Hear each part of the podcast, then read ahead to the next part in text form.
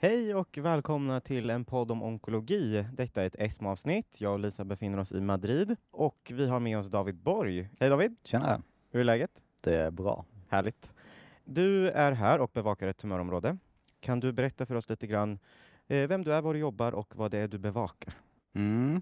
Ja, men jag är onkolog i, ja, på S U S, eller i Lund jobbar jag. G I-onkolog, så jag jobbar ju med all G I-cancer från esofagus till anal. Men eh, Eh, mitt, jag är särskilt intresserad av esofagus och ventrikelcancer och bevakar eh, för, för prostesmo bevakar jag övrig tillsammans med Rut Barmgartner på K S. Och eh, begreppet övre gastrointestinal cancer, det är ju väldigt brett, de omfattar många olika diagnoser.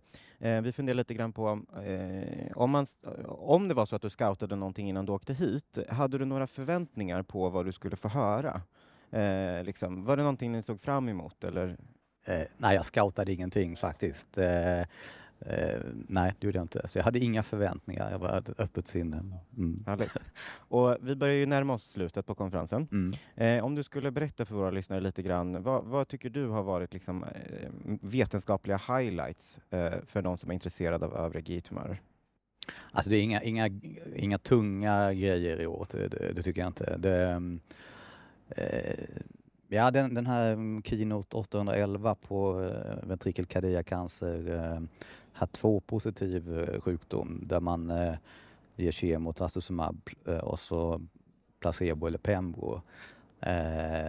Där fick vi ju redan för två år sedan responsdata i en interimsanalys, så att det har ju varit godkänt i U S A över två år. Men nu, nu kom P F S-data. Eh, och eh, jag visste, eftersom E M A redan har godkänt det och N T R har godkänt det, så hade man väl på kärnan att ja, det här kommer vara positivt. Och så att det är ju, i alla fall i P D L C P S ett eller högre, så H R för eh, P F S var väl noll komma sju och overall survival noll komma åtta. Så att eh, det, är ju, det kommer ju en ändra praxis, tänker jag, eh, i, i Sverige nu. Så det var väl det ena som jag tyckte var intressant. Och det andra på metastaserad pankreascancer. Eh, vi vet ju att eh, GemNabPack är bättre än Gem. Folfirinox är bättre än Gem. Men liksom, vilken är bäst av eh, dubbletten eller tripletten? Och det finns den här Napoli tre-studien där de använder nalo, nanoliposomalt i rintrikan som, ja, det var ju bättre med Nalirifox än GemNabPack, men mer, kanske mer tox. Eh, nu var det en japansk trearmad studie där man eh, på metastaserad pankreascancer. Man ville se om modifierad Folfirinox som en arm eller en variant med Teisuno eller Zetsos Sirox. Eh, om någon av dem var bättre än GemNabPack. Eh, så, eh, den fick man bryta förtid, den studien, för att eh, det visade sig att eh, GemNabPack var ju bättre än eh, modifierad Folfirinox. Eh, både som Det var väl kanske tre månaders förlängd överlevnad och toxicitetsfördel. Så att, eh, det, det tror jag kommer kanske att göra att vi, man lite mer lutar mot eh, GemNabPack än, eh, än eh, Folfirinox på palliativa patienter. Sen är det en japansk eh, population och det var väldigt god överlevnad i båda armarna. Men eh, det är något man, jag tar med mig. Var det något som överraskade? Var det en, ett överraskande resultat? Eller var det något som... Ja, det, ja de, de hade ju designat det som en superiority att eh, triplett är bättre än eh, GemNabPack. Och det, det har väl... Eh, man, jag har nog trott att rent effektmässigt så är nog som eh, Folfirinox eller M-Folfirinox lite vassare än GemNabPack, men mycket jobbigare.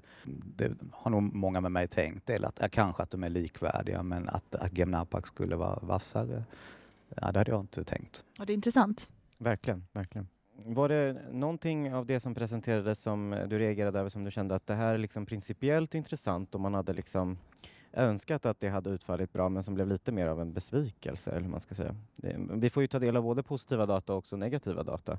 Ja, det är väl till exempel då om man t- ser på ventrikelkardiakancer, resektabel sjukdom, där standard är ju i Europa i alla fall perioperativ eh, kemo med flott. Och där är det ju tre randomiserade studier, varav två är fas tre, där man har testat att lägga till P D ett eller P D L ett hämmare. Och en har ju presenterats i vintras, man, i alla fall responsdata, att det är bättre histopatologisk respons som man lägger till immunterapi. Och nu har vi två till och de visar också samma sak, att lägger man till immunterapi, ja, men histopatologisk komplett respons ökar med kanske tolv procent.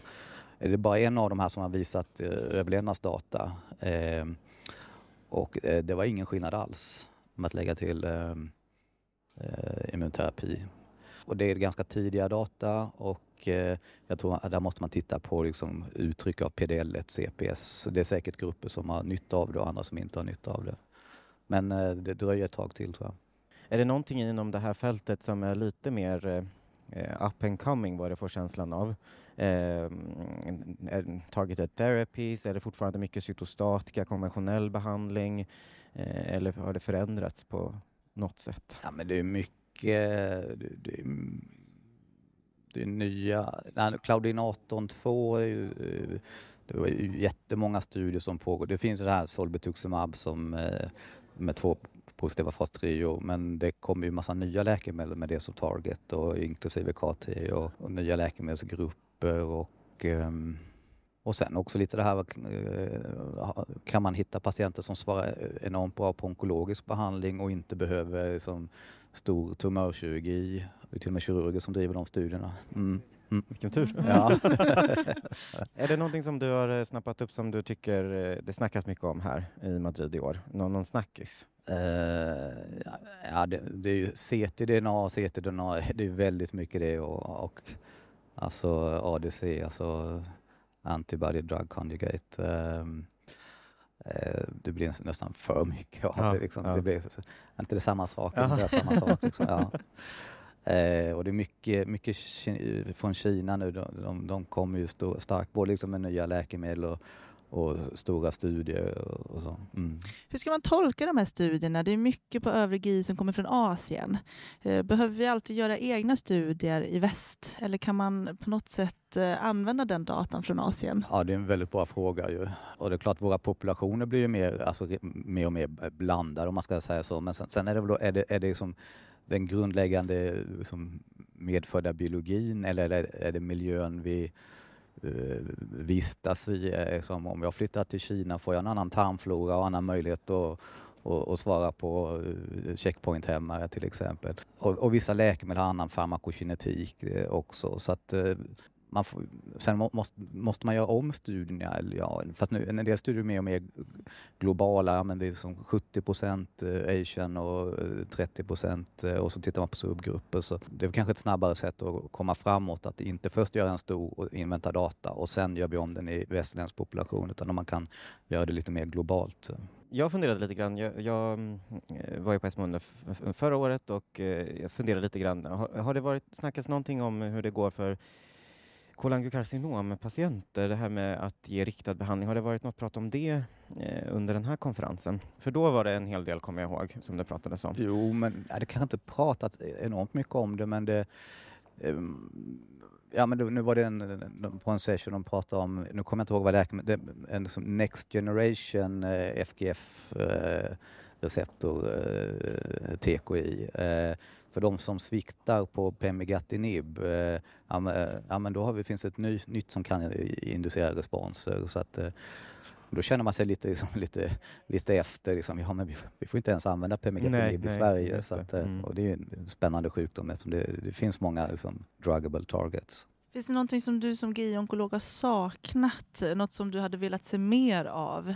Jag hade ju inga förväntningar när jag, när jag reste hit. Så, så att det, ja, men det var alltid där liksom, ja, men den här, alltså studiepopulationen är ju ofta enormt selekterade, och det är inte de vi har i verkligheten. Vi har ju de som är äldre och multisjuka och, och skörare, och både liksom neoadjuvant och palliativt. Det, det kanske inte är så riktigt generaliserbart till den riktiga populationen. Jag tror att det var någon studie som nämnde någonting om att alla över sextiofem hade sämre resultat av någon behandling, och så var det någon som kommenterade på att ja, men nästan alla patienter som får den här diagnosen är ju över sextiofem. Så att, precis liksom att man, att man har fel population som man tittar på ja, eh, i ja. studier. Ja. ja, verkligen. Och det känns ju högst relevant eh, ännu mer för vissa diagnoser än för andra. Eh, vi brukar avsluta med att höra lite grann eh, hur du har upplevt att vara här på ESMO fysiskt på plats. Eh, hur tycker du att det har varit? Är det någonting du skulle rekommendera våra kollegor ute i landet att åka på? Ja, men jag tycker det, det man drunknar ju lätt liksom, i, i det kliniska arbetet och, och rätt mentalt slut när man kommer hem. Men bara man sätter sig på planet hit så vaknar hjärnan till liv lite mer som, åh, kanske det där borde ju studeras, kanske man gör en studie på, eller, och det är kul att, att träffa folk och, och höra lite hur man, jaha, så i Sydkorea så har alla patienterna rätt till två N G S, liksom, det är som reimbursed, och, och det är kul att, att inte bara umgås med sin innersta krets så att säga, eh, det är trevligt. Och eh, sen var det lite, lite väl mycket regn här. Ja, precis. Det är väl ändå vi kan klaga på. ja, ja, det har varit lite regnigare än vad vi hade hoppats, kan man säga. Mm. Lite mycket regn, långa matköer på kongresser. Ja, ja, ja.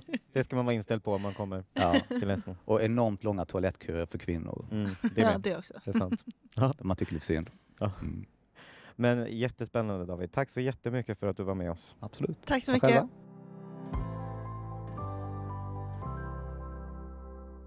Här framför oss har vi Cecilia Radkiewicz och Helena Simander. Välkomna hit, och sen såklart Ali här också. Ja, det är Cecilia och Helena, vill ni presentera er själva lite grann och eh, vad ni har följt här på ESMO? Ja, Helena Simander heter jag. Jag jobbar som S T-läkare uppe i Umeå på Cancercentrum där. Ehm, drygt halvvägs in i min S T och har haft den stora äran att ha Cecilia som handledare när vi har bevakat nedre G I här i Madrid. Cecilia Radkiewicz heter jag, eh, jobbar med kolorektalcancer eh, på Sankt Görans sjukhus. Specialist sedan några år. Eh, bevakar då kolorektal med Helena som utmärkt eh, S T-läkare. Klipps snabb och fotar alla slides som jag inte hinner fota. eh, och sen har jag också eh, presenterat en poster eh, inom eh, kategorin Policy and Preventive Strategies. Så jag har varit där och tjuvkikat lite också. Okej, så det är inte bara nere i G I. Okej. Men vi tänkte, hur har ni upplevt stämningen här på ESMO i Madrid? Ja, men det här är min första konferens, kongress jag åker på utöver de eh, kurser jag varit på i Sverige. Så att det är en häftig upplevelse att se vilken enorm mängd av människor som på ett eller annat sätt jobbar med onkologi. Och då vet man ju bara vilken liten andel vi är från våran klinik hemma. Så att man ser verkligen vilka ringar av onkologi det finns. Håller med helt på den. Kanske lite avslagen stämning på kolorektalsidan, men det kommer vi till. Jaså, det vill vi ju höra om såklart. Allt särskilt med tanke på de stora nyheterna förra året. Men innan ni kom hit, vad hade ni förväntningar på data som skulle presenteras? Visste ni att det skulle komma någonting spännande eller nederlag? Vad var det förväntningar? Eh, nej, men jag hade faktiskt gjort en liten lista till Helena med lite så här, det här... Det här ska vi nog ha koll på, och tycker väl att det stämmer ganska bra med det som har presenterats. Eh, mina förväntningar som onkolog var ju att vi skulle få se mer biomarkördrivna behandlingar och targeted therapies i den palliativa situationen där vi liksom inte har så mycket idag. Eh, och sen hade jag också kanske en önskedröm då, som inte har uppfyllts. Att vi skulle få se mer studier där vi deeskalerar adjuvant behandling vid eh, koloncancer. Mm. Och Helena, hade du någonting som du... Nej, men det var länge sedan jag gjorde min kolorektalplacering, eh, så att jag känner inte att jag har varit riktigt uppdaterad i vad som har hänt senast. Så att mest att få en, en bred uppdatering och förväntningen att få se hur en stor kongress fungerar och verkligen frotteras i, i forskningsvärlden. Och, och det har jag verkligen fått göra. Mm. Mm. Ja, jättekul. Och eh, om man tänker på eh, det som har presenterats inom tumörgruppsområdet eh, då. Eh, vad har presenterats hittills som har varit viktigt? Det som har fastnat för mig nu, men det kommer säkert komma flera saker senare, det är ju att vi har tre studier eh, som har eh, presenterat eh, K R A S G tolv C selektiva hämmare tillsammans med E G F R-hämmare, varav en var en fas tre-studie som är den första fas tre-studien på kolorektalcancer med den eh, kombinationen. Och det är liksom nytt, det är ett nytt preparat. Sotorasib var det då i Codebreak trehundra-studien som man tittade på. Och det, det ligger här, det här, vi är inte där i klinisk praxis än, men det här måste vi titta ordentligt genom slidesen och så på. Var det några fler studier som har visat på något viktigt? Ja, men vi t- två till på samma tema med liksom biomarkördrivna eh, studier i palliativa situationen. Så N I S H två var ju den eh, studien som genererade stående ovationer förra året när inte jag var här. Eh, nu presenterade man N I S H tre när man tittade då på neoadjuvant nivo med relatlimab vid eh, M S C I då, kolorektalcancer. Och det var bara nitton patienter, men hundra procent i patologisk, med patologisk respons, varav nästan åttio i komplett. Så det är ju fantastiskt. Otroligt. Men bara ja, nitton patienter, men nu pågår då rekrytering för nästa steg då i den. Det blir jättespännande att se när det väl kommer, eller hur? Och så en till. Mm. Montaner-studien med tucatinib och trastuzumab vid H E R två positiv ras wild-type kolorektalcancer. Också liksom spännande. Mm. Nya preparat och nya, ja, nya, nygamla biomarkörer. Och av det som har presenterats, var det någonting som var överraskande eller var det det som ni hade förväntat er? Inga stora överraskningar eh, hittills. Nej, det tycker jag kanske inte. Det kanske är lite för tidigt att säga, men av det som ni har fått ta del av hittills, är det någonting som liksom redan doftar som att det kan komma att förändra klinisk praxis? Inte egentligen, och det är väl kanske därför det har varit lite eh, avslagen eh, stämning på kolorektalsidan. Eh, men vi diskuterade här innan och eh, negativa studier kan ju också ge eh, ny information. Så det var ju tre randomiserade, kontrollerade studier som jämförde dublett med E G F R-hämmare och triplett med E G F R-hämmare i då downstaging-situation, B R A F, R A S, wild-type, kolorektalcancer. Där man faktiskt såg att trots att man hade då bättre responser med tripletten så var det ingen skillnad i då overall survival och eller disease-free survival. Det var lite olika eh, effektmått i de tre studierna. Och där tycker jag nog att man kan känna sig ganska trygg med att har vi en B R A F R A S wild-type tumör och vi kan ge panitumab, då räcker dubletten. För det var ju mycket, mycket tox med triplett och, eh, och antikropp. Mycket diarréer, mycket hudbiverkningar, mycket hematologisk tox. Eh, så där tror jag nog att vi kan få se någon liten korrigering i vårdprogrammet där det ändå står att det är ändå triplett plus antikropp man ska. Just det, så en liten förändring ändå. Ja, en liten och bra för patienterna. Ja, men precis. Vi har pratat en hel del om det här med kloka kliniska val också. Det är det väl verkligen om man kan göra sånt som ger patienten mindre biverkningar men inte skadar, skadar på lång sikt i, i effekten. Sen kan man väl säga, vi fick ju långtidsdata på Keynote ett sju sju-studien med första linjens pembro på M S C I, D M M R, kolorektalcancer. Så nu har vi överlevnadsdata som stärker P F S-data. Och trots att man har då jätte sextio procent crossover tror jag, från kemo till immunterapiarmen, så ser man att det går bättre för dem som får pembro först. Men det, där har vi ju redan en rekommendation, men det är svårt att ifrågasätta den nu. Precis, och det är alltid bra för längre uppföljningar på studierna som har gjorts. Som visar att det fortfarande stämmer det man har tänkt. Precis. Mm. Och det är ju inte alltid P F S korrelerar till totalöverlevnad, så det ska vi ju veta. Ja, men precis. Och eh, snackisen tjugohundratjugotre här i år på ESMO. Har ni, har ni uppfattat någon snackis? Ja, men på kolorektalsidan, det som ju har presenterats på en majoritet av presentationerna är ju cirkulerande tumör-D N A eh, i alla settings egentligen. Alltså verkligen, överallt. Det är stadium två opererade patienter. När kan man eskalera eller deeskalera eh, adjuvant behandling? Kan vi följa patienter med C T D N A? Kanske minska de radiologiska utvärderingarna.